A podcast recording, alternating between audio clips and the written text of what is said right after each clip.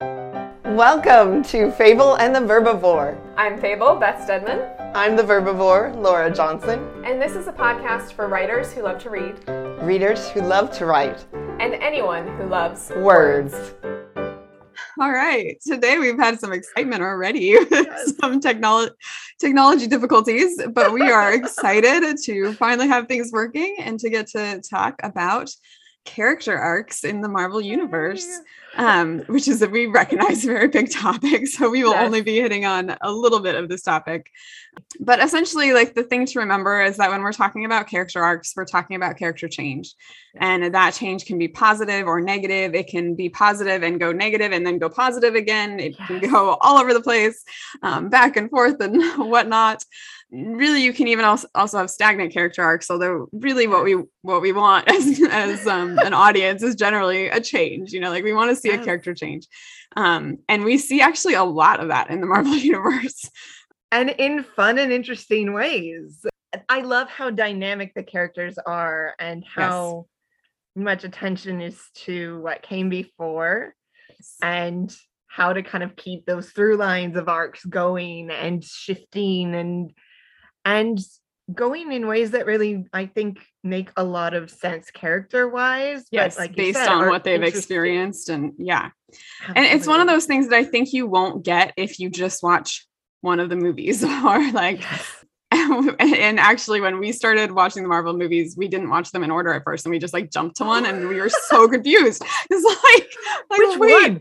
there's something going on here but i don't understand the context or like um you really have to yes. like they have so much more value in order or at least at least in the order they were made ideally i think ideally in chronological order um, absolutely but there's just so much more that you see about those characters and about where they start and where they end up and all the twists and turns along the way. Absolutely. And and that's the best storytelling. I know sometimes when I watch things somewhere down the line you almost feel like they've lost the thread of the character. And yeah. I feel like in these films they don't. They yes. hold on to those things and they figure out where do we what do we want to tell next even if it's that yes. they're cycling through a pattern yeah. which we'll be talking about next week um I I love that they pay that attention, they build upon something, and the beginning shot of who that character is, especially in the ones that we've now mm. seen that have ended, is taken into full account which how they end. Like yes. they they pay attention to that.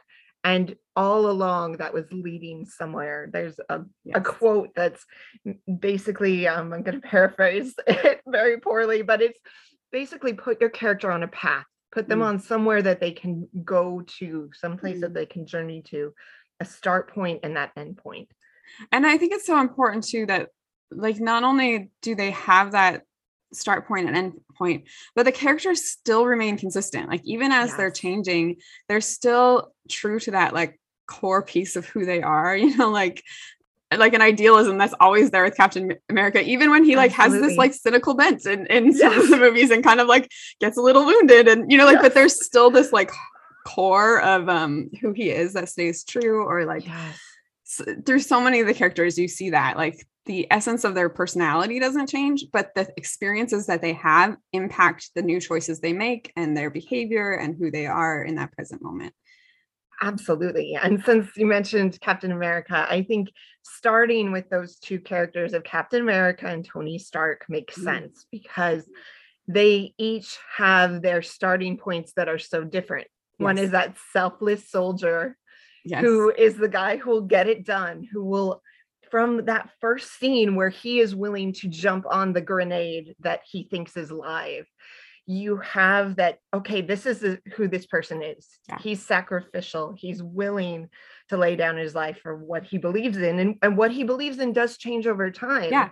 He does with winter soldier we get that questioning of what have i been sacrificing for? Yeah. and what do i want to sacrifice for now? And then in civil war you get the the choice yeah. that you feel is right and that costs everything and it's a gut punch but you're he's being authentic to himself yes all the way along and then you have the total opposite in Tony Stark, who is really all about himself. Even yeah. even from the beginning when he's a superhero, there's this part um well in in iron man when he says you know i am iron man he's mm-hmm. doing it because you know there's so much ego yeah yep, yep. Total ego there total ego trip and there's this part in avengers where he's talking about loki and he says loki wants parades and flowers and a monument built to the sky and he all of a sudden realizes I am like Loki and yeah. he is going after Stark Tower because that's what I I did. Yes. And, and I love that um that play with mm. one the seeing that side of himself all of a sudden kind of having that self-awareness mm-hmm. having it break for, through a little bit maybe not a total change but at least having some type of awareness that yeah. then allows him to make a slightly different choice um, yeah. in the end of that film he does that he doesn't go into it making the sacrificial play that's not who he is right. he makes a quick choice and i think it shows that change of who yes. he's slowly becoming into so that when we start getting into the meat of him in ultron when he makes a mistake that costs lives we kind of see how he gets gutted and how that leads then to the ultimate and obviously spoilers obviously an Endgame um the screenwriters were saying you know you can't have captain america make the sacrificial play. He's been mm-hmm. doing it all along. Like sure. you can't have it doesn't show any change. Yeah. Exactly.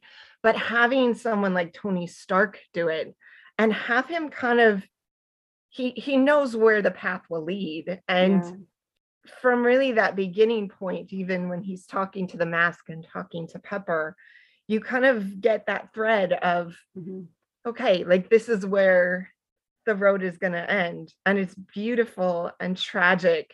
And it's kind of gorgeous that he has his moment to even repeat that with the snap when he says, I am Iron Man again.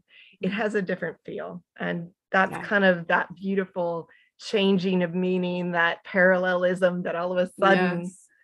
it's the sacrificial moment that he's saying it. And uh, it's cool that they also have Thanos say, I'm inevitable over and over and over again. And it's yeah. kind of this beautiful reversal of that, which I love. And then we get the reversal for Captain America, where he finally, after all that's come before, gets his dance yeah, so good. There's something so poetic about it. Yes. And and when I sat there, like I cried and anew, kind of with the profound um, yeah. meaning, I think, behind those two things. Yeah. Yeah, I, I think they are kind of the prime example for sure of just that great arc throughout the whole Mar- Marvel universe. But you see it also in some of the like minor characters yes. and um the these like almost side stories of I, am blanking on his name, but what's the guy the Star Lord's like Peter the guy Quill. Peter Quill. Yeah, but the guy who like kidnaps him or like the oh, um oh, Xander. Yes. I think I mean that's like a character that's kind of yeah. super small, but you see him go from this like basically a slave trader, kind of you know ah. like this. Oh, I'm sorry, Yondu. Yondu, yes, you know like he's chasing ah. after yeah. peter he's like trying to to find him again and get him he's kind of the bad guy a little bit in in the earlier movies but you kind of have these like hints that maybe something else is going on in their relationship and then in the end he ends up sacrificing himself and like being almost this father figure um, and you just see like this nice growth in him and this change yeah. or this positive change and there's that moment in that film guardians where yeah. he's talking to rocket and they have like yeah. this this i understand you because i am you the yes. like breaking through that outer exterior when they know that they're both gooey on the inside they yeah know that, that was such a heart. great moment so powerful and also i think when he finally gets to talk about how he feels mm-hmm. there's that moment where he's talking about i don't i don't control it with my head yeah i control it with my and he gets cut off but you know he's saying heart yes, yes. and the like connection where all of a sudden he's talking about that whereas yeah. you wouldn't have seen him say anything like that in the first film yeah again that pro- the showing the progression, the ability to show that change so that when even when he's given the you know that there's only one of mm-hmm. the packs that he's given and you know yeah. basically he's you know what he's going to do yeah yeah and, and rocket knows it too mm-hmm. and they are the same so it's this yeah. moment where it's kind of an acknowledgement of that seeing someone do that thing that that thing that is for someone else yes i just feel like they take yeah. such they pay such attention to to the details in in all of the characters that come on the screen um, um and how they grow and change well and um nebula i think is another great example yes. like her sister relationship with yes. gamora so although good. dialed up to 11 and yes. trying to kill each other yes it has like this beautiful over time change and yes. growth and it happens over a lot of films yeah. but then when you get kind of the cutback where in endgame she's lost her yes. sister gamora yeah. and she's grappling with that loss and then she has the opportunity to basically talk her old self into changing like yes. and, and explaining what happened within her mm-hmm. Karen Gillan, who plays her, just does such a great job as as sure. As well as um, Zoe Saldana. Like they're both just lovely in their roles, and they get like that conflict even after like being on the same team. Like yes, yes. I it's it's beautifully done. The care, the attention, like you said, with most secondary characters, they don't get those yeah. arcs, even if they're subtle yeah often they're just there for comedy relief for you know you see a movie of that type which usually is a popcorn film it's sure. an action film and just the attention to this is where this person is in this film and yeah, yeah they're angry violent you know willing you know willing to burn down the house as nebula is in the first guardians to then have her be at the beginning of Endgame, that unlikely hero playing paper football with Tony. Yes. And then really coming into her own and grappling with her past to where she gets in that endpoint where she's really a part of that Guardians family. Eh, yeah. And I just love how both of them kind of grow into that Guardians yes. family. Gamora obviously does it much sooner in sure. the original Guardians, but both of those are just beautiful mm. kind of yeah, I totally agree. Well, and I think it's interesting too that they something we don't often talk about with character arcs is like when we talk about change, but it's almost like you have to kind of plant some seeds for the change early on. And I think they do that yeah. really well with Gamora and Nebula. Is like you get this sense even at, in the first movie, even when they're like totally at each other's throats and like going after each other, yeah. there's still these like little moments where you get this sense that there's that there's more to it than that that yes. they don't just hate each other and so there's that seed that then like you can grow and establish um, as they develop and so it's not just like a sudden light bulb switch or like a well they hated each other and now they care about each other or they were terrible and now they're good or you know like yes. we have to see that progression and we have to see almost the start of it or like that it could be possible even earlier which i mean in that first movie maybe it's in the second movie there's one scene where they're like fighting, but there's like a break in the fighting and they start laughing or they're kind of like yes. there's something, you know, like there's these like little moments where you're like, yes. okay, they don't totally hate each other. There's more feelings here than that. And I and I think giving your characters complex feelings towards other characters also gives you a yes. lot of opportunity for them to then grow to heighten that anger or fear or distrust or to heighten that care and love and you know like friendship or whatever like when you have all of that kind of built in there at the beginning, or you kind of have all of these complex feelings initially, then you can tease out different ones at different times, which I think is interesting.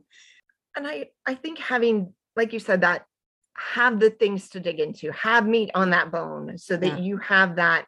We know that Nebula is made of all of these fake parts. Yeah. Why? It yeah. matters why. Mm-hmm. And why, when they grew up, why did Gamora's survival, what impact did that have on Nebula? Yeah. And I love that it's not simple. It's not that one no. person was selfish and one person, you know, right. had to win. It was that they're both trying to survive. They're in an yeah. abusive familial relationship and they were just trying to get through Yeah. and they hurt each other in the process of doing it yeah. especially gamora hurting having that impact on nebula That's and- so true about the backstory. Yeah. I think the side of that is make choices but then dig into those choices like Yes. dig into what that would do to a human being or Mm. dig into if you want to come at it from the opposite way if you want them to be a certain way dig into Why how might they be like? Yeah. what what ways did they get to be that person and Yeah. i think by looking at it through those lenses shifting it on it well well why and what would that do and if this person was in that situation what would that feel like yeah. I, I think the thing that James Gunn, who did the original Guardians and established most of those relationships, Nebula, Gamora, even Peter Quill, Uh-huh. he and Yondu, Rocket, Yeah. no one was in a vacuum. Like everyone had someone in their life there that they were Yeah. connected to. And in many ways, good. I hadn't noticed that. Yeah. They had those really complicated relationships even the friendships none of them are Yes. simple like even even when you have groot and Yeah. rocket like they have their own and i i think then setting them into play Yeah. he he got a lot of interesting things out of his characters because they had those well-rounded interesting conflicting not just one thing type of characters A- and even like with the parts of them that are just a little edge you know that have that flicker of okay we're not straight up heroes yeah. they then explore that in guardians too like they explore okay if they're not straight up heroes what's the cost What are they? Yeah. Yeah. What does that mean? Yeah. and it- i appreciate that level Yeah. of storytelling that even dedication to whoever these people are even the Yeah. collector we get a lot of crap about him and he's not in there very much Yeah. Um but i i think that not allowing anyone to be that cardboard character Mm-hmm. that is one thing because when it is that way i think we can tell even if it's not like overt we can tell that uh, there's there's something that feels a little too stock that feels a little too something Mm. that they don't feel like they have edges and facets Mhm. um, even if we know kind of their general who they are yeah. and and I even think like the development of Peter Quill and Gamora's relationship, it's Yeah. interesting how that then ties back to his own relationship with his mom and like running from his feelings, how they even have that moment. He can't even verbalize that she has passed away, that she's died. But there's that moment where it's like he almost can relive the moment of take my hand mm-hmm. through Gamora, through that moment where he grabs her hand and they're able to kind of manage the infinity stone together. Yeah. and i think even that like recognizing that there's a potential to show that someone can't really connect emotionally and using their past to kind of link it to their future or their present. Yeah. And just put them in opportunities and in situations that force them to kind of grapple with that past and Yeah. then to have it affect them in ways that changes them yeah Yeah. do you mind if we real quick talk about black widow because i think natasha um, especially where her end point Mhm. it's just such a beautiful arc of looking at Yeah. where she began. One, we have to acknowledge that she wasn't written very dynamically up front. Like yes. in Iron Man 2, yes she she wasn't as well rounded and fleshed out as we get later on. And, Yeah. and even in Avengers, I think that by Winter Soldier, we started to get a dedication to seeing who she actually is um, and really digging into that. But even so, we do get like the the shape of who she is, the you know, someone who has stolen from their family, who was basically like had all agency stripped away, Yeah. all ability, ability to choose. So she's stripped from her family, her power, she's forced to kill. And Mm. I just think there's something beautiful about then allowing her to take all of that back. Like Yeah. take back the agency, take back. She can't recover her family, but she can find and build a new one. And Mhm. she basically becomes the mom in Infinity War, yeah. moving into Endgame. There's a stepping up into this position of leadership and care that I yeah. think's really present in her story arc mm. that kind of brings it to a beautiful kind of turn where she's able to use her life to bring the ones she loves and cares about back. And for her to be able to take that, make that choice, that empowered choice, mm. where she values this enough, she values her family enough that she's willing to make that sacrifice. Yeah. Well, and that's such a good like counter to you know like she's mm-hmm. taken so many lives and then now to have an opportunity yeah. to bring back so many lives like yeah i think it just it makes me think about like what things have you put your character through that you can redeem or that you can like yes. bring them the opposite in the end and i i love a good mirror image that's yeah that is the opposite of what's come before that is kind of yeah. that subversion of what's come before I think it feels powerful because yeah, you feel all the weight of what it cost yeah. um, for them to get there. Of even getting to the point where she could make that decision. Sure. Um, I I think there's something beautiful there, and and even to be in that point of the screenwriters also talked about Vormir was kind of the scene that they they created a puzzle of their own making that they mm. had to have two people who loved each other in that moment because sure. if it's not There's then no it, it makes that scene completely yeah. different you have to have them love each other and care about each other and willing to sacrifice yeah for both of them and i thought their solution although gut wrenching and I think, you know, anyone sitting there could feel that it could have gone either way. Like, yes, it was one of those things you that really didn't know which of them was going to yes. fall. Yeah. Absolutely. Well, and you could even see it. Like you could yeah. I I felt like I had like this moment of like you are already grieving for one of the characters and then all of a sudden the other character yeah. Came through and stopped that one and it was just such a great grappling back and forth of even just showing what Clint is willing to put on the line to get his family back. Yeah. Um, which I think is also beautiful. Well, and I hadn't really thought about this before, but he's also the one who saves her in the beginning. And yeah. so to have her save him at the end and and his family, it adds like this other dynamic to that too. Um, yeah. I love that they established the movie with the loss of his family. Yeah. Because in Ultron, the farm, his wife Laura, his kids, they're kind of this place of refuge. Yes. There's this place, this moment that they can go to and really take a breath. Yeah. And it's almost like, oh, life is here. Like, like yeah. life exists. This is and what we're fighting for, essentially. Right? Yeah. And to have that lost. Yeah. It's so powerful to mm-hmm. all of a sudden have that be the thing that's that we know it's happened yeah. because Laura's on the phone. Like he can yeah. see that it's her name that has come up on his phone.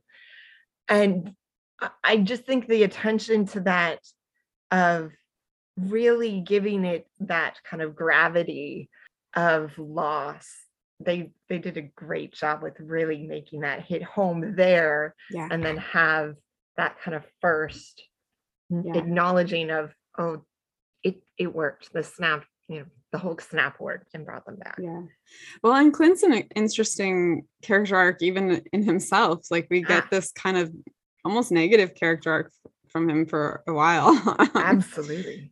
And it makes so much sense. Like as we know who he is and what he loses and losing his family, like it makes sense that he would kind of lose it a little bit. Absolutely. It, it's like that negative spiral. I mean, they do it so quickly, but yes I think they do it in such a way that you you get it over time. Like you don't see him for a little while, yeah. and you know that um, you know that War Machine has has said you know that he was tracking him down, mm-hmm. and he says, you know, Rhodey, um, he says that I almost don't want to find him yeah. um, because of what's happened, but you don't see it up first, you know. yeah, it's true. It. It's very, it's subtle it's not doesn't take up a lot of screen time but you still see that arc and i think Yeah. that that's it's an interesting example of ways you can do that uh, you know like even with a secondary character or a character that doesn't get as much screen time Absolutely. yeah. And I think showing characters, you know, they they shouldn't just be one thing. Yeah. And that's I think I think up to that point Barton had just been one thing. yeah And I think a lot of Endgame is literally we are taking away like the most important thing to each of these characters. Like, Yes. what is this thing that these characters cannot lose? And they Mhm. strip it away in Infinity War, which Mhm. Again, why Infinity War is such a gut punch. If we look, you know, we can bring up any character who lived through it, but even if they didn't, a lot of them lost. Yeah. you have, you know, Wanda, Peter Quill, lo- losing Gamora. You have so much loss. And then I, I think looking at that of what does that do to a person? and It what'll it do to different types Yeah. of people and how Absolutely. yeah those different characters will react to these different losses for sure Yeah. Absolutely. This brings to Stephen Strange, I think, um, because loss yes is basically how we open up his story. Like we see him at the height of his game, being an arrogant, kind of ass hat, um, who who doesn't want to ruin his perfect re- record by taking on someone who is significantly injured and who Yeah. might die on the table. And then we have the complete and total stripping away of everything out of his life. I think sometimes looking at that, what then will that bring out? What will Mm. stripping away, you know, everything that this character values, cares about in life, what will it do to them? yeah And then allowing that arc to kind of basically start high, play out yeah direct like all the way down to the bottom. yes And what does it do? Like, yeah how can they find their way to who they are again or who they are now? Yeah. yeah his is a really interesting character arc because we do get kind of like you know like he is another one that kind of spirals down to like his worst character traits coming out Absolutely. like he just um but then we get to also see him kind of be built back into not what he was but something that is different and new um Yeah. that still takes into account i think some of what he was and yeah it is a really good example Well, and I think also it reminds me of framing how I care about him because I like Christine. Like Christine is awesome. and if you took her point. out of the equation, I don't know that I care about him.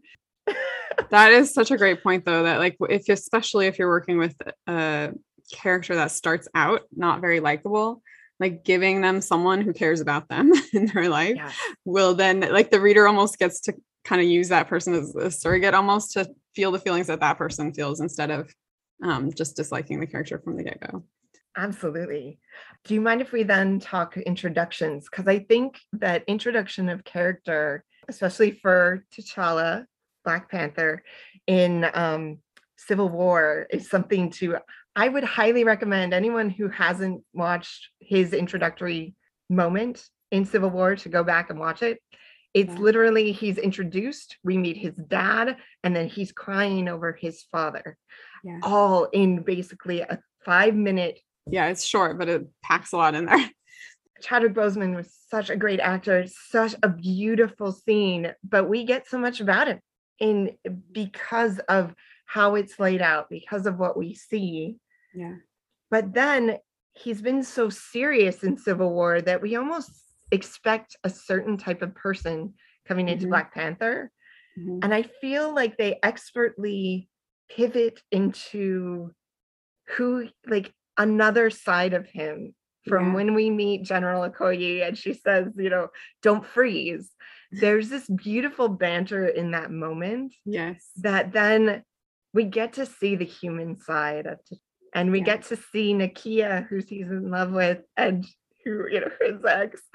And then, like, really within 10 minutes, we get to meet his family, his mother, Shuri, his sister, and we get so many dynamics that are just Yeah. set up with dialogue in those moments. Um, yeah highly recommend um, just sitting down and watching that as how do you introduce a character that you have to get people quickly to be able to understand where he's coming from and then how yeah. do you kind of flesh out those other sides because yeah. he's not just serious he's not just king he has so many unique sides to him there. well and that goes back to like starting your characters out with some complexity that you can pull on right like that you can Absolutely. then tease out or use as you develop their arc either negative or positive or however you take it when you start out with a character that has that complexity that has all these different types of relationships and some sides to them and you're able to show that really quickly it gives you a lot more places you can go with it in the future and also then